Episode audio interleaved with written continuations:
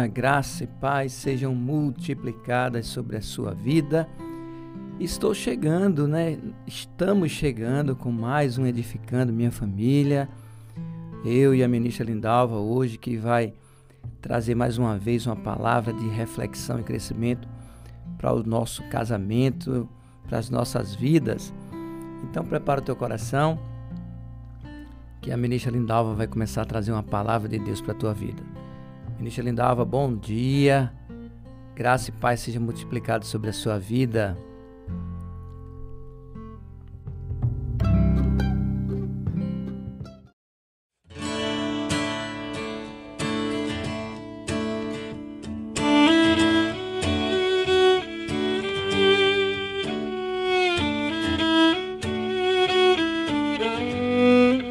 Bom dia, graça e paz. Tudo bem, pastor Eliezer?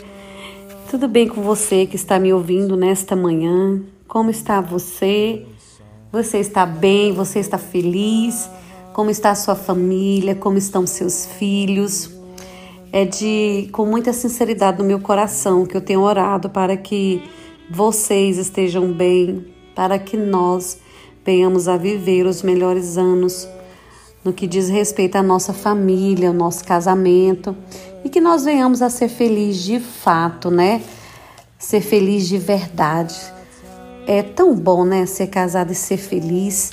E edificando minha família, tem ensinado, é, tem passado mensagens preciosas para ajudar você nessa sua arte de permanecer casado. Amém?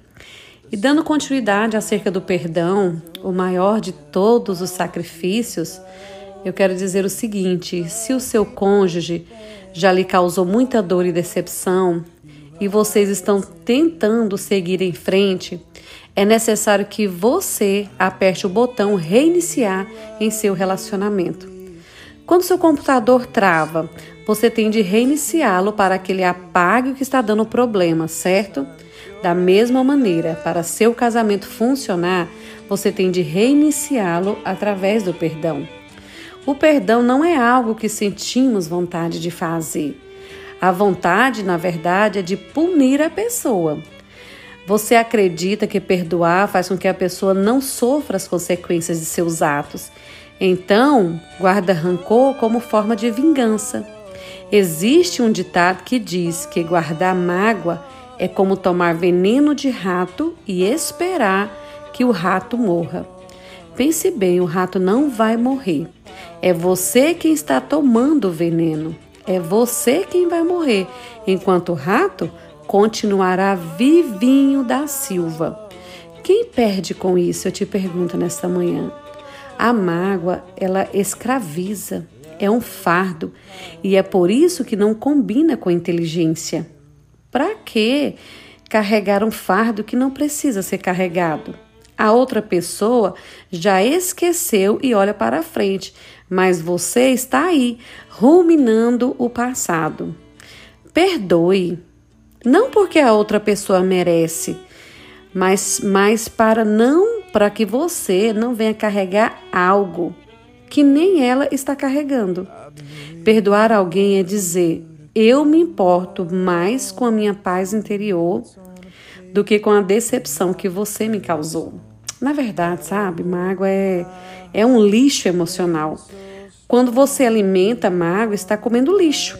Você ingere a comida mais podre e tóxica que, po que poderia imaginar Carrega nas costas o saco de lixo orgânico em decomposição que lhe servirá de jantar e faz questão de se agarrar a ele quando alguém lhe pede para deixar aquilo para trás.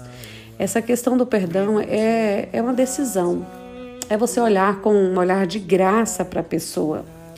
E a primeira coisa que você tem que fazer, que, que você precisa saber a respeito do perdão, é que ele não nasce de uma vontade, mas de uma decisão.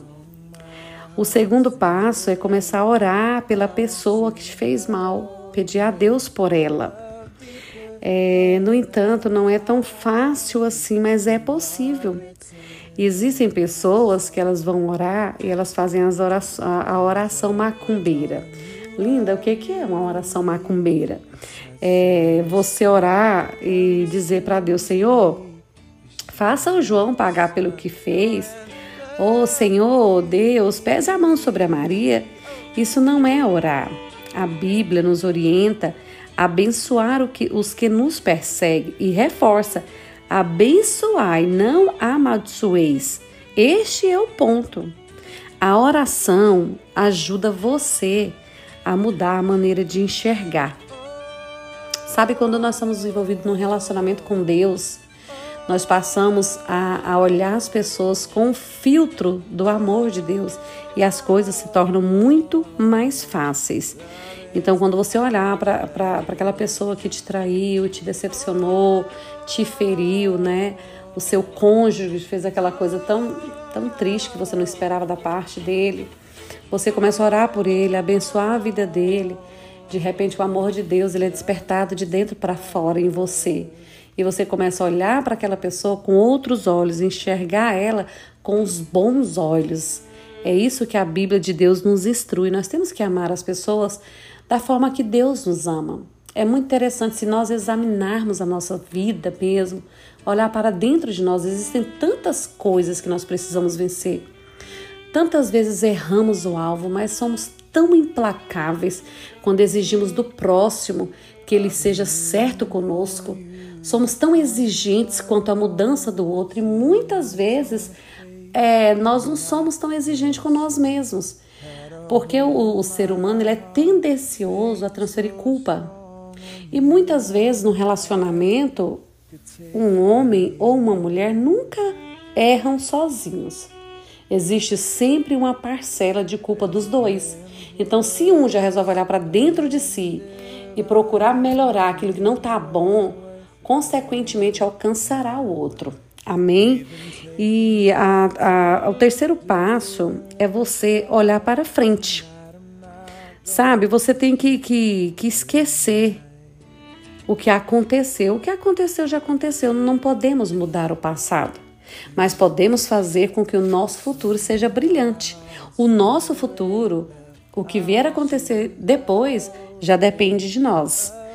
Então é muito bom quando a Bíblia diz assim que quando nós é, vamos orar ao Senhor, por exemplo, é, quando você vai é, orar ao Pai Nosso, por exemplo, você diz: perdoai nossas dívidas, assim como nós perdoamos os nossos devedores. As pessoas às vezes fazem essa oração no automático mas se você não perdoa, nem o Pai Nosso você pode orar. Já pensou? É injusto eu querer algo que não estou disposto a dar. Mas aí, como nós oramos, Pai nosso que estás no céu, santificado seja o, nosso, o seu nome, venha a nós o teu reino, seja feita a sua vontade, aqui na terra como no céu. Será mesmo que no céu tem falta de perdão? Será mesmo que no céu é, existe rancor, divisão, facção? O que muitos casais hoje têm vivido é uma divisão.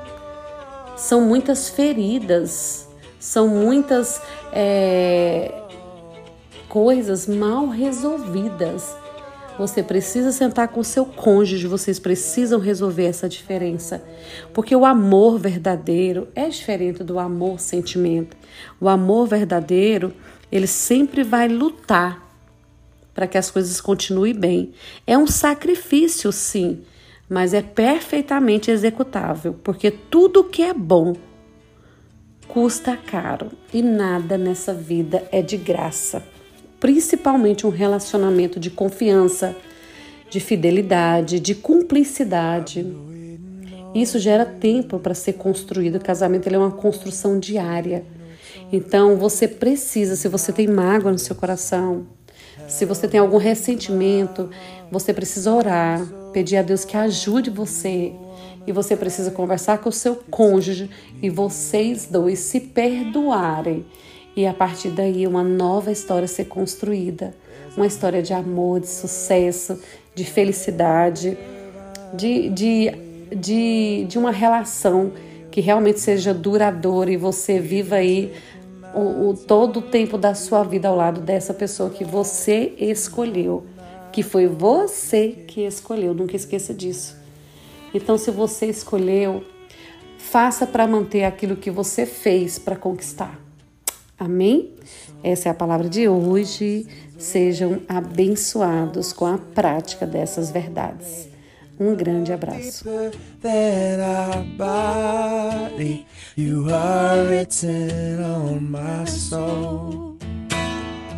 Your eyes like the dawn, you are beauty. The touch of your skin comes.